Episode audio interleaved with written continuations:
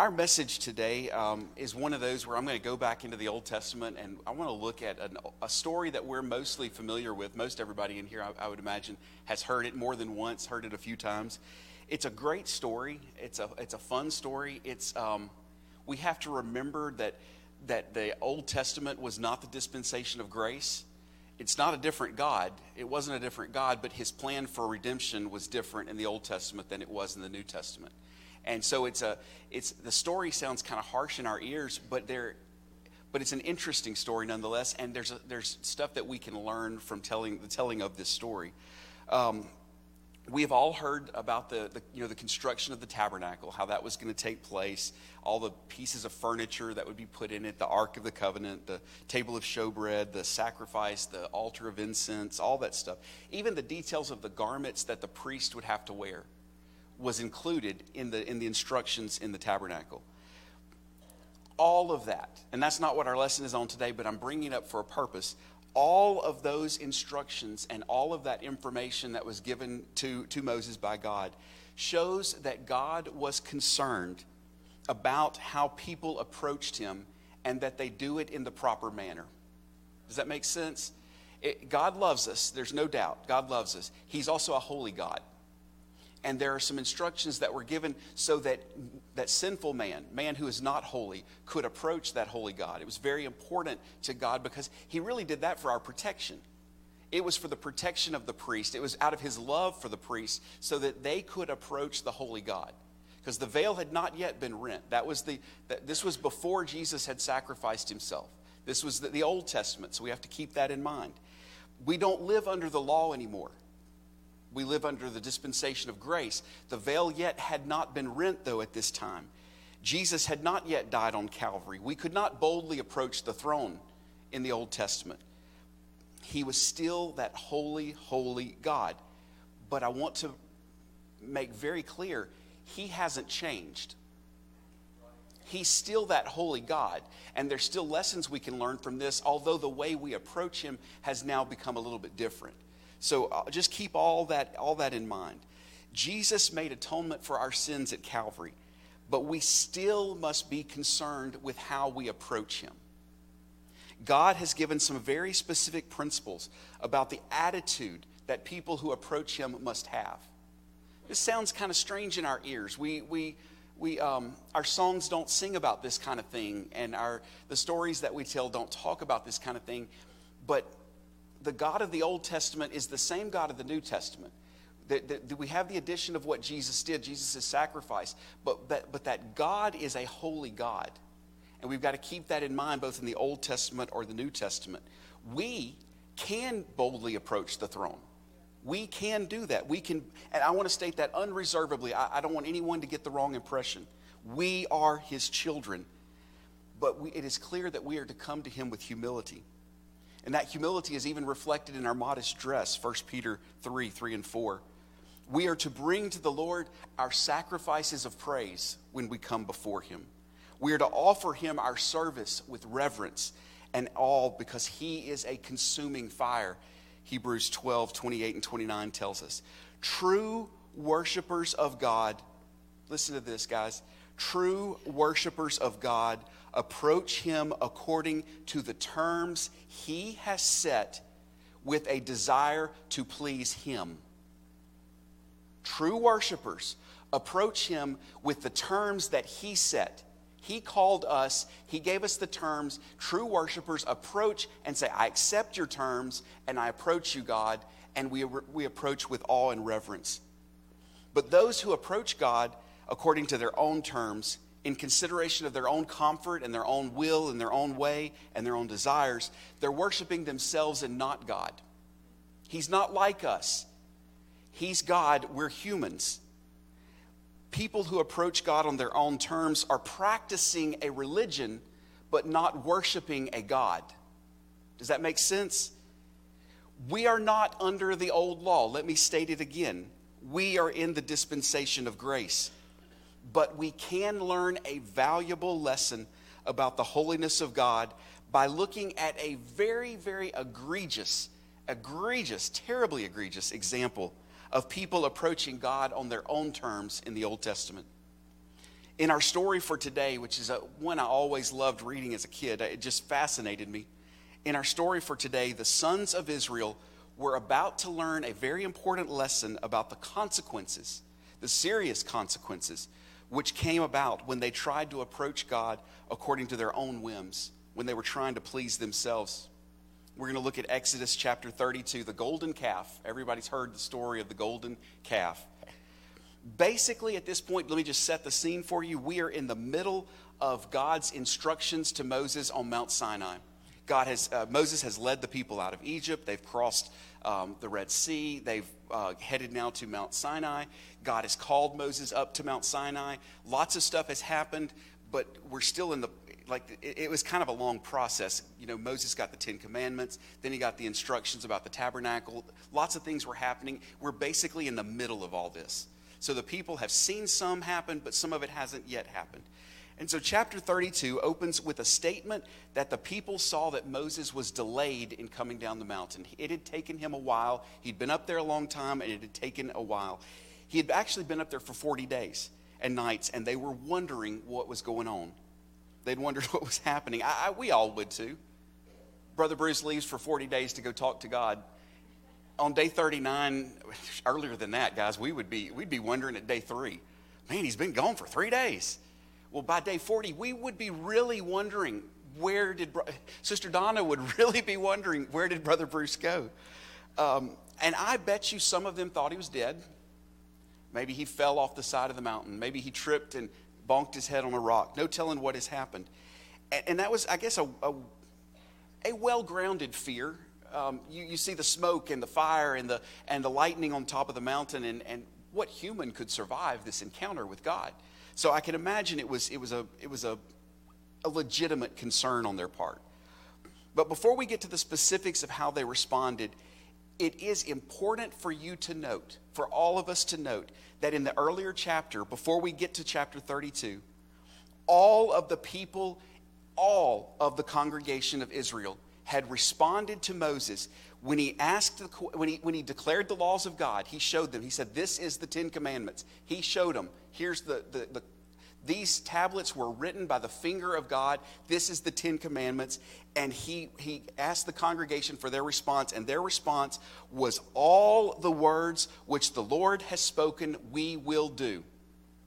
That was their response when Moses first came down the mountain. Now, he, he has since gone back up the mountain to get more instructions, but it's very important that you keep in your mind that when we get to this spot in the story that we're telling today, when we get to this spot, the people a few days earlier had just said, All the words which the Lord has spoken, we will do.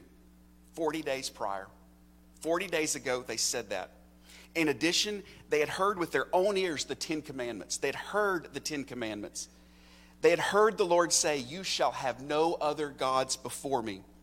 They heard the Lord say, You shall not make for yourself an idol or any likeness of what is in heaven above or on earth beneath or in the water under the earth. You shall not worship them or serve them. For I, the Lord your God, am a jealous God, visiting the iniquity of the fathers on the children, on the third and fourth generations of those who hate me, but showing loving kindness to thousands to those who love me and keep my commandments. They heard the Lord say, Guys, they heard the Lord say, You shall not take the name of the Lord your God in vain, for the Lord will not leave him unpunished who takes his name in vain. That was 40 days ago, though, and this is now.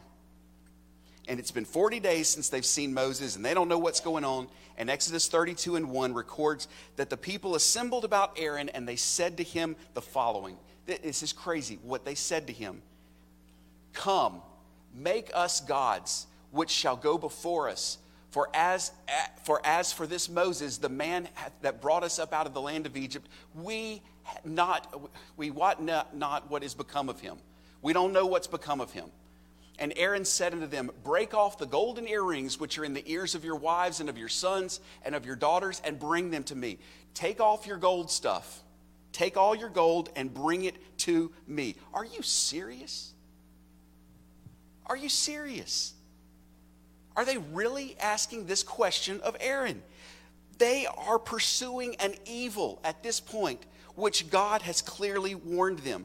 And, and let's put the blame where it's due. Aaron should have shut this down. I mean, Aaron knew better. Aaron, Aaron was there with Moses when they were in front of Pharaoh. Aaron saw the rod drop down to the ground and turn into a snake. He saw uh, Pharaoh's guys drop their, their uh, rods down and they turned into snakes, and then Moses' rod ate their snakes. Aaron saw that. Not to mention what happened in the wilderness uh, and, crossing the, the, the Red Sea. Not to mention all that. Aaron saw that. Aaron knew, and Aaron did not shut it down. So he told him to take off the gold earrings, and the people did as Aaron had asked. And he takes the gold rings from their hands and he fashions them in verses 3 and 4 into a golden calf. When the people see it, they exclaim, This is your God, O Israel. My, my brain hurts. This is your God, O Israel, who brought you up from the land of Egypt. Can you imagine? Can you imagine? The golden calf is sitting there, and the people of Israel who saw the mighty works of God, this is our God who has brought us out of Egypt. Mm, that makes my brain hurt. It is shocking to me. I hope it shocks your ears. They saw the 10 plagues. They saw the death angel pass over their houses. They saw all of that. They crossed the Red Sea on dry land. They saw that. They had been led by a pillar of cloud by day and a pillar of fire by night. They saw that. It was very recent history. This wasn't 40 years ago. This had all just happened. Everyone in that camp, everyone alive, had just seen all of that. They had seen the glory of the God, uh, the glory of the Lord up on the mountain. They had seen the smoke and the fire up on, the, on top of Mount Sinai. The whole top of the mountain was obscured by smoke and fire. They had seen it. In fact, the mountain was still obscured by smoke and fire. If they needed any proof of God's presence, they just needed to walk out of their tent and look up at the mountain. That's where Moses was, and the smoke and the fire was still there, but they didn't do that. All they had to do was just open up their tent and look out. But they decided to make a golden calf. Immediately, that calf became an idol. Immediately, it became an idol. Regardless of what Aaron intended or what the people intended, that became an idol. It was a textbook example of an idol, actually. I mean, that's, that's, you can't get any better than that. How then could Aaron say that this was to be the Lord to them? That sounds blasphemous, honestly. That's, so we got some we got a graven image and we've got some blasphemy going on. Maybe what Aaron had in mind was that the Lord, who is a spirit, we know that, would be represented by this calf. But even if that was his intention, he had violated the commandment of the Lord that, that said, Do not create an image of me and, and he did it to cater to the desires of the people. He literally put another God before the Lord. He literally put another God there. He made an idol. verse 6 record, records So the next day they rose early and offered burnt offerings and brought peace offerings, and the people sat down to eat and to drink, and they rose up to play.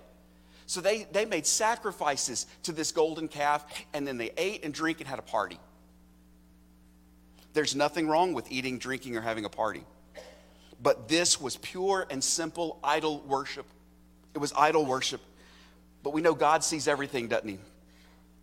Verses 7 through 10, the Lord reveals to Moses what's going on. God see, saw everything. Moses is up there, he had no clue, but God saw it.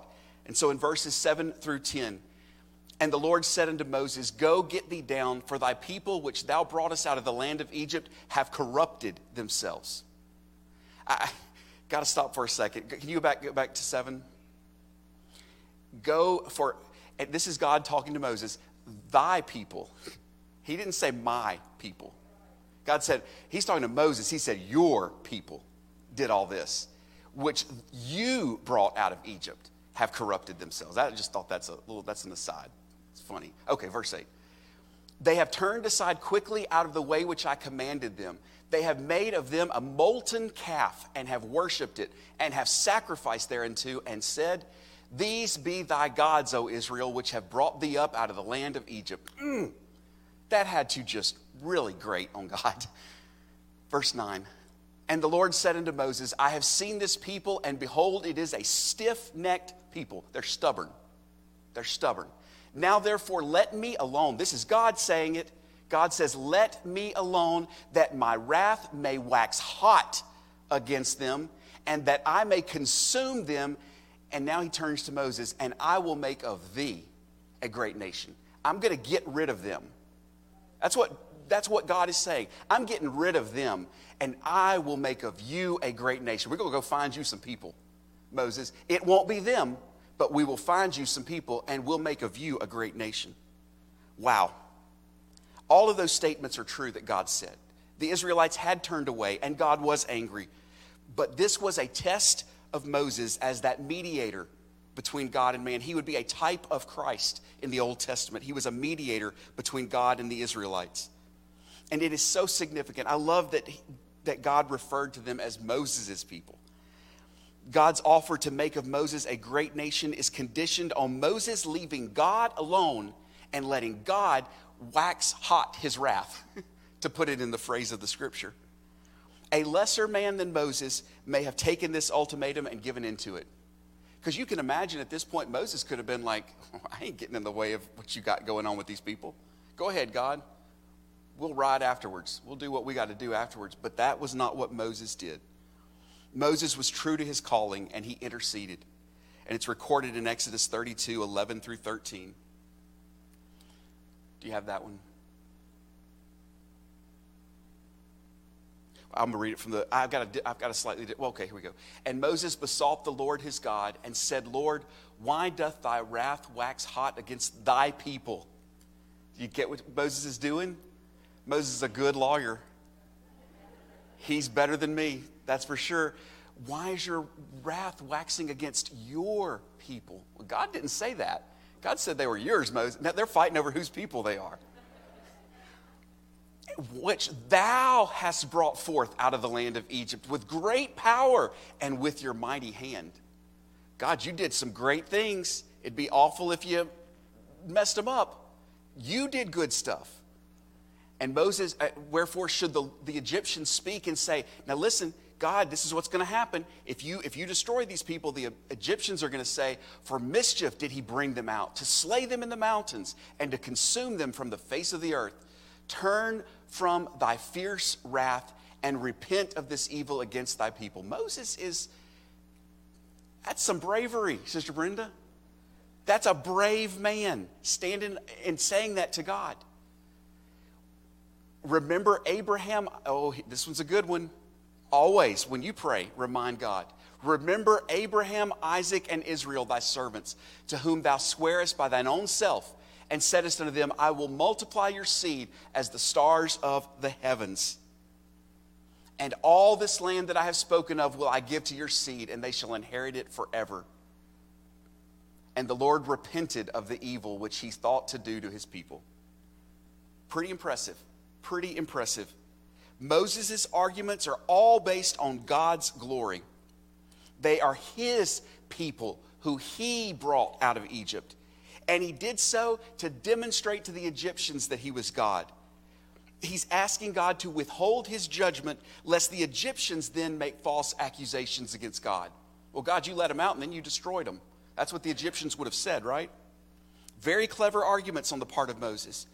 But his final argument is that God should not destroy them because of that prior promise to Abraham, Isaac, and Jacob. Uh, that one's not clever, that one's, that one's awesome to me.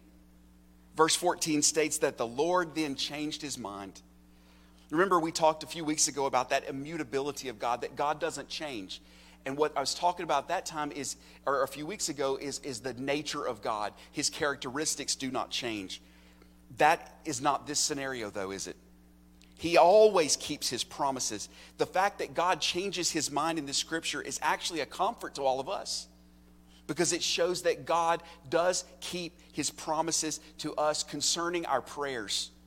He heard Moses' prayer and it changed the mind of God.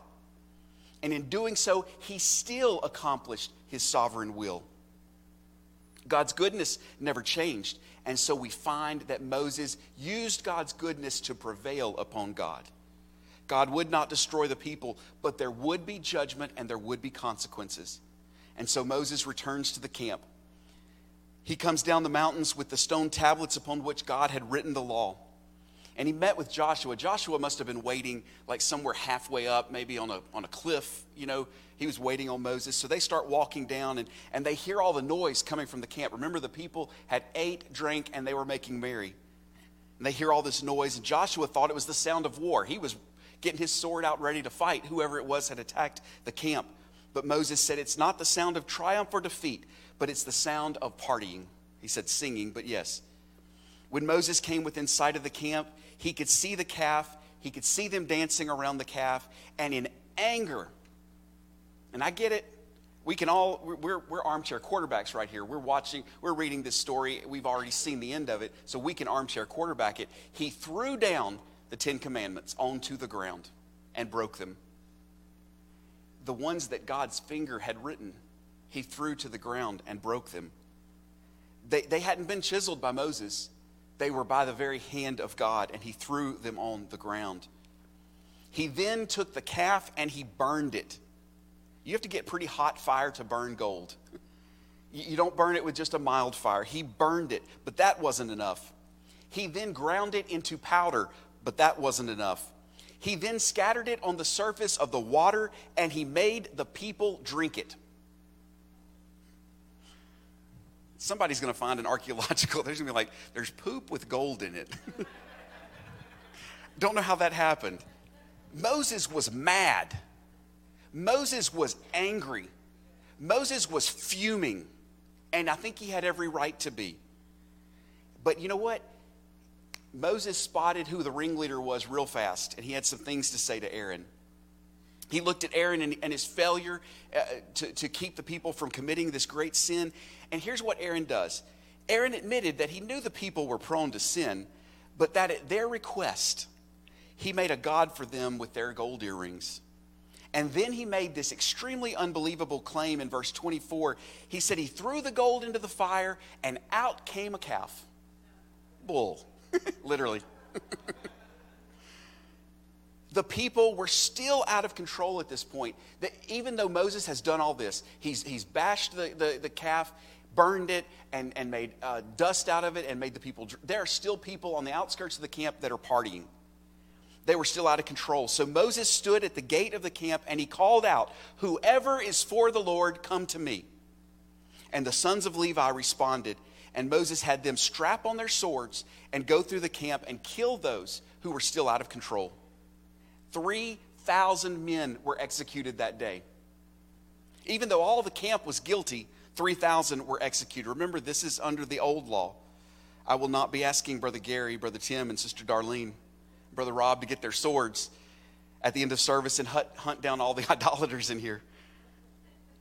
What I am saying is that we can learn something by looking at this Bible story. Moses called on the people to then dedicate themselves to the Lord so that the Lord might bestow a new blessing upon them. And that ended the judgment for the first day. But it was not over. Moses had to intercede a second time. Moses rebuked the people the next day for their great sin, and he told them that he would go again before the Lord in an attempt to make atonement for their sin. Moses was awesome. He, he, uh, we don't study him enough. Moses did some incredible things. Have you ever been mad at your children or your spouse and you finished giving, you know, blessing them out and then you walk away and you're like, you're thinking, oh, and another thing. That's what Moses did. That's what Moses is doing. He's mad, but, he's, but he is also still trying to save the people. Moses met with the Lord and he pleaded with him.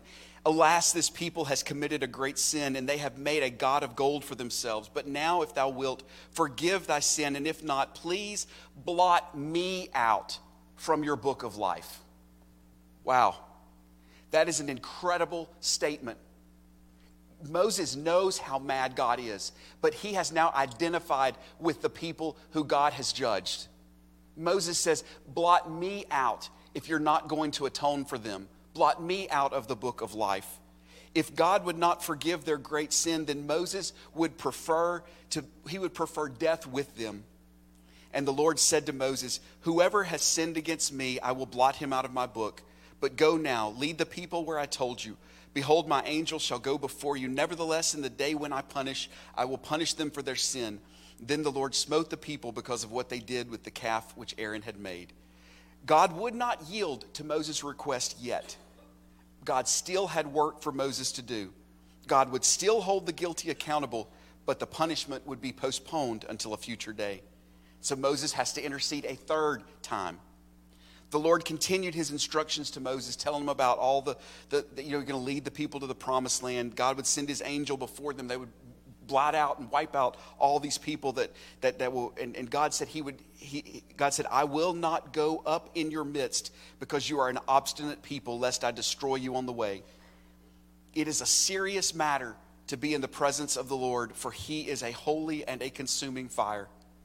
God is making that point. God is ma- Moses is doing his best, but God is making his point too.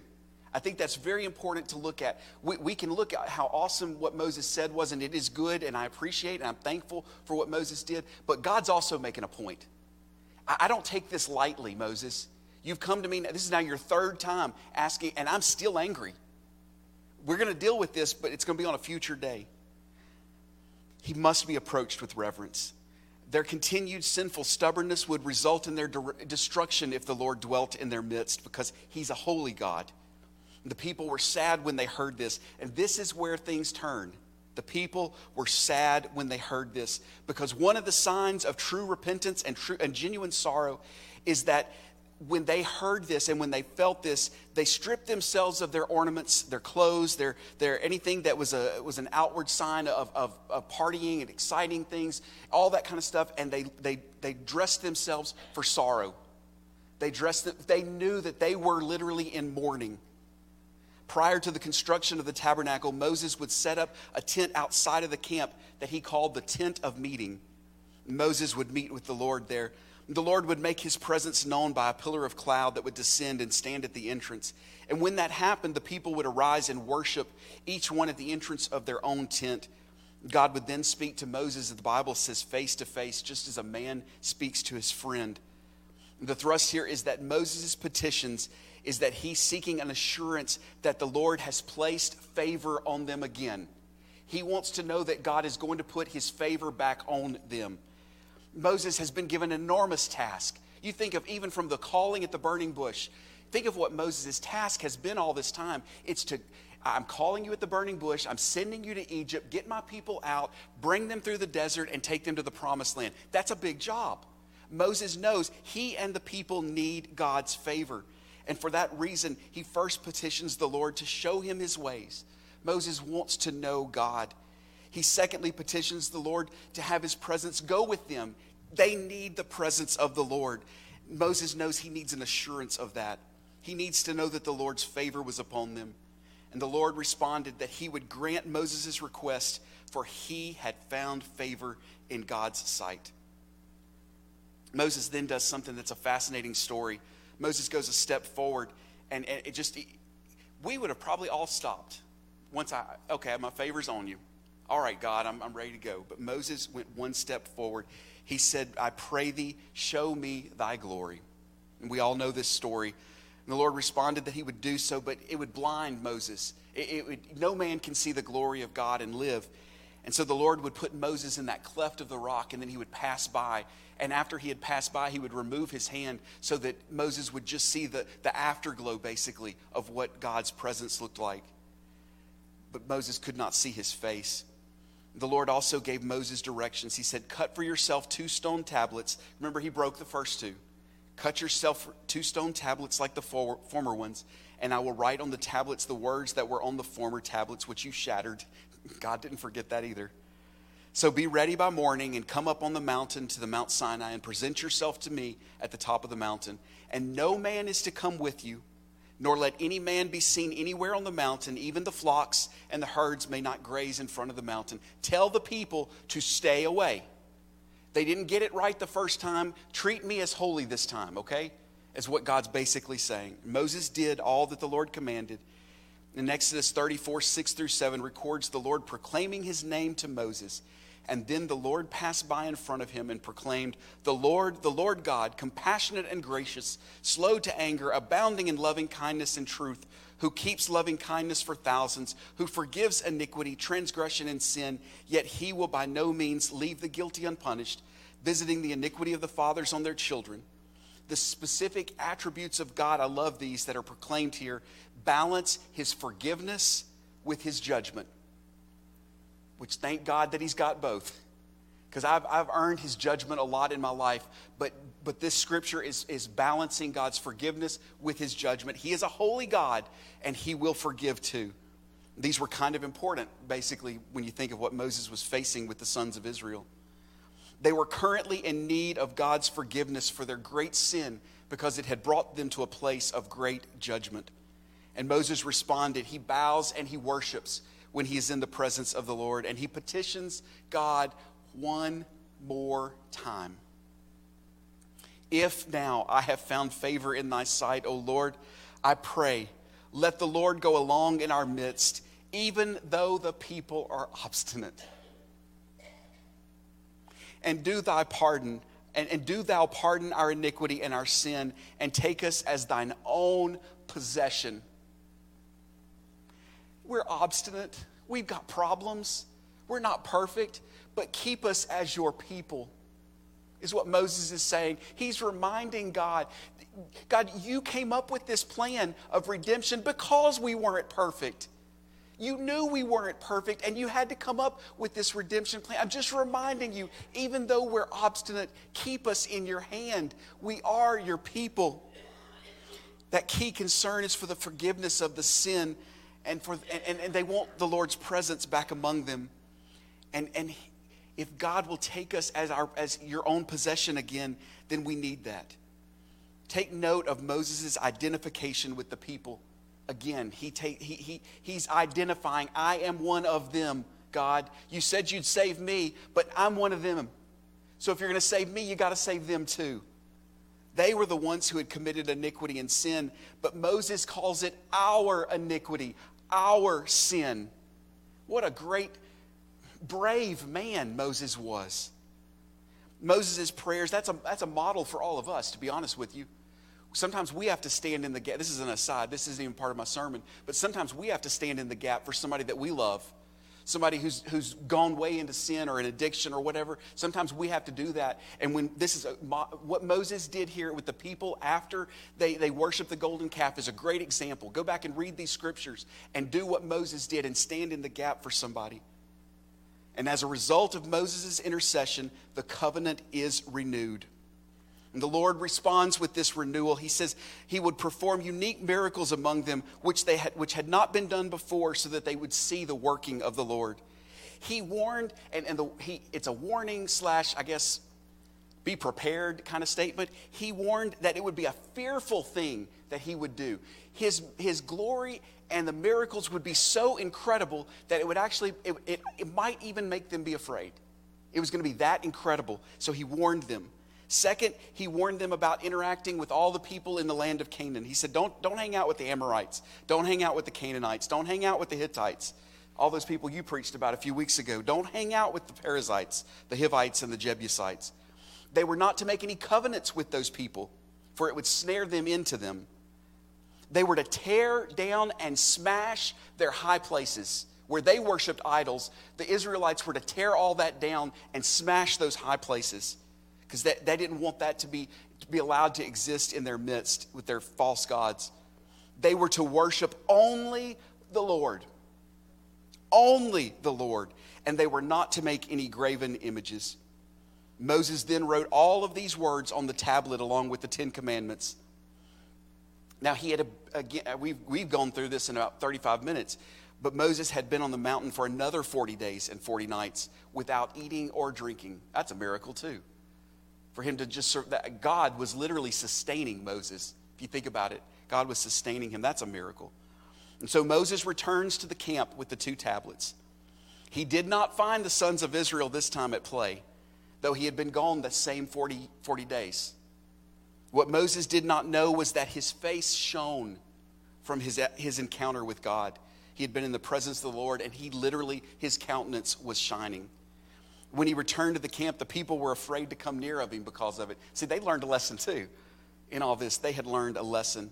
When he finished speaking to the people, he, he put a veil over his face and he called them together along with Aaron and the rulers, and he told them all of the Lord's commands. After that, he would remove the veil when speaking to the Lord and then put it back on.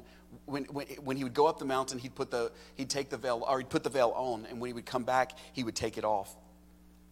So, what is the lesson we can learn? And this is where it kind of comes down. What is the lesson we can learn from the golden calf experience? Hebrews 12 and 29 tells us, For our God is a consuming fire. Every one of you have probably seen, we, we had um, who, somebody in the church had to evacuate their house this past week. Who was it that had to leave their house? Because of the, the fire up in the national forest. Who was it? Paul, that's right, it was Paul and Clint. That's right. They had to leave their house because there was a, fire, a forest fire. When a fire is a consuming fire, it doesn't leave anything behind it. When it sweeps through, it burns everything. There's nothing, it consumes all of the fuel. It burns everything completely up.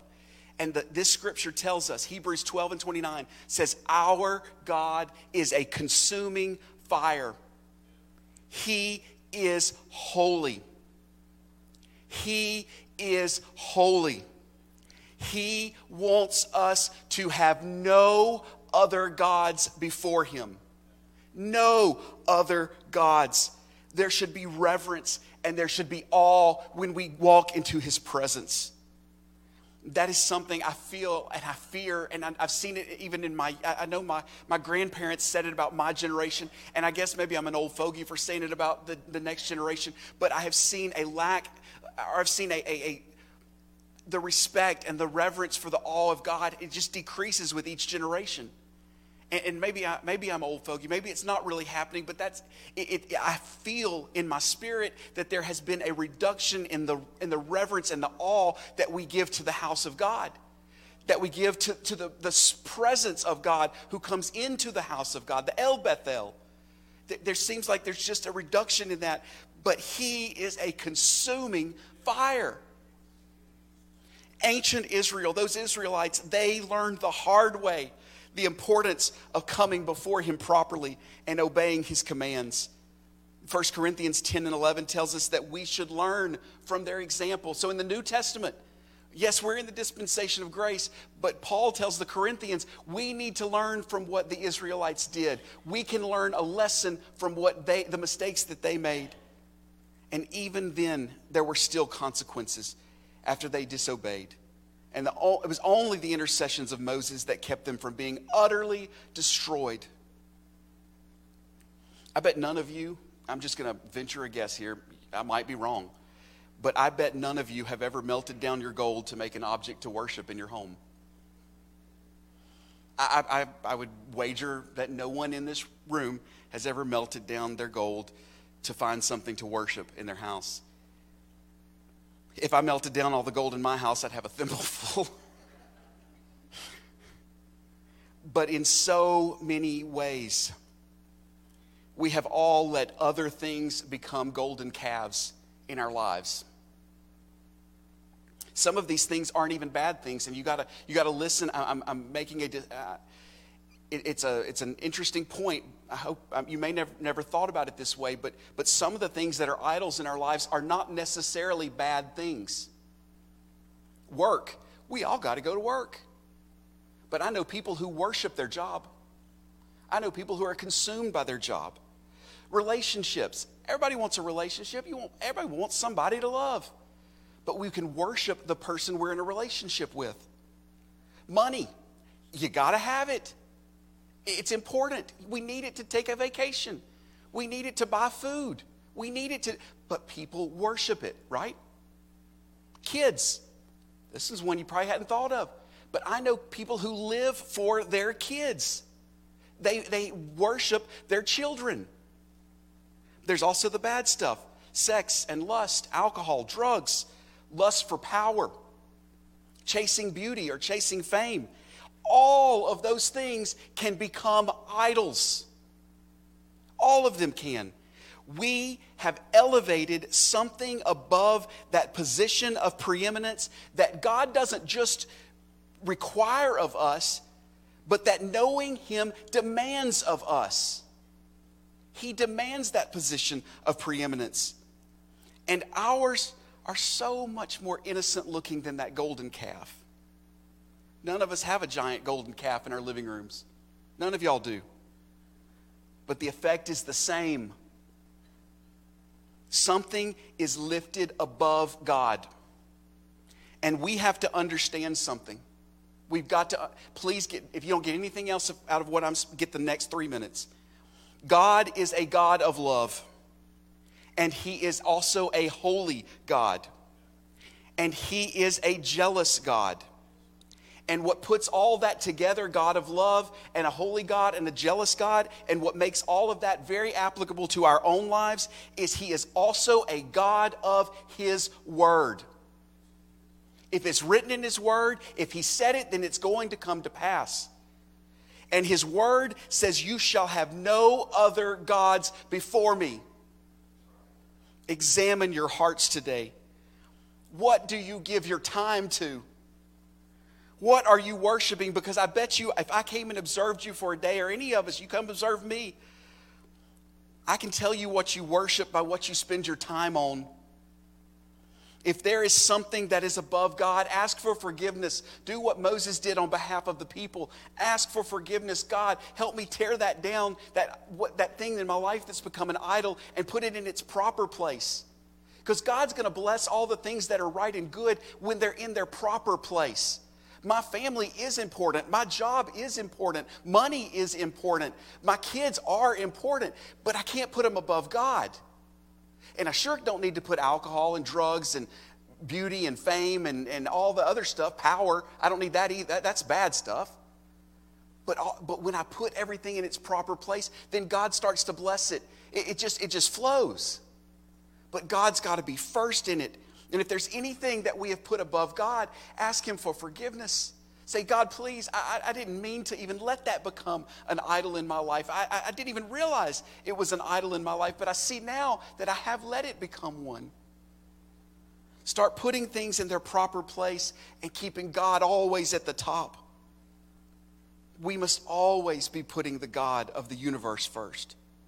He should be first he really should be first because nothing else in the universe can be first other than Him. One last little story from the Bible.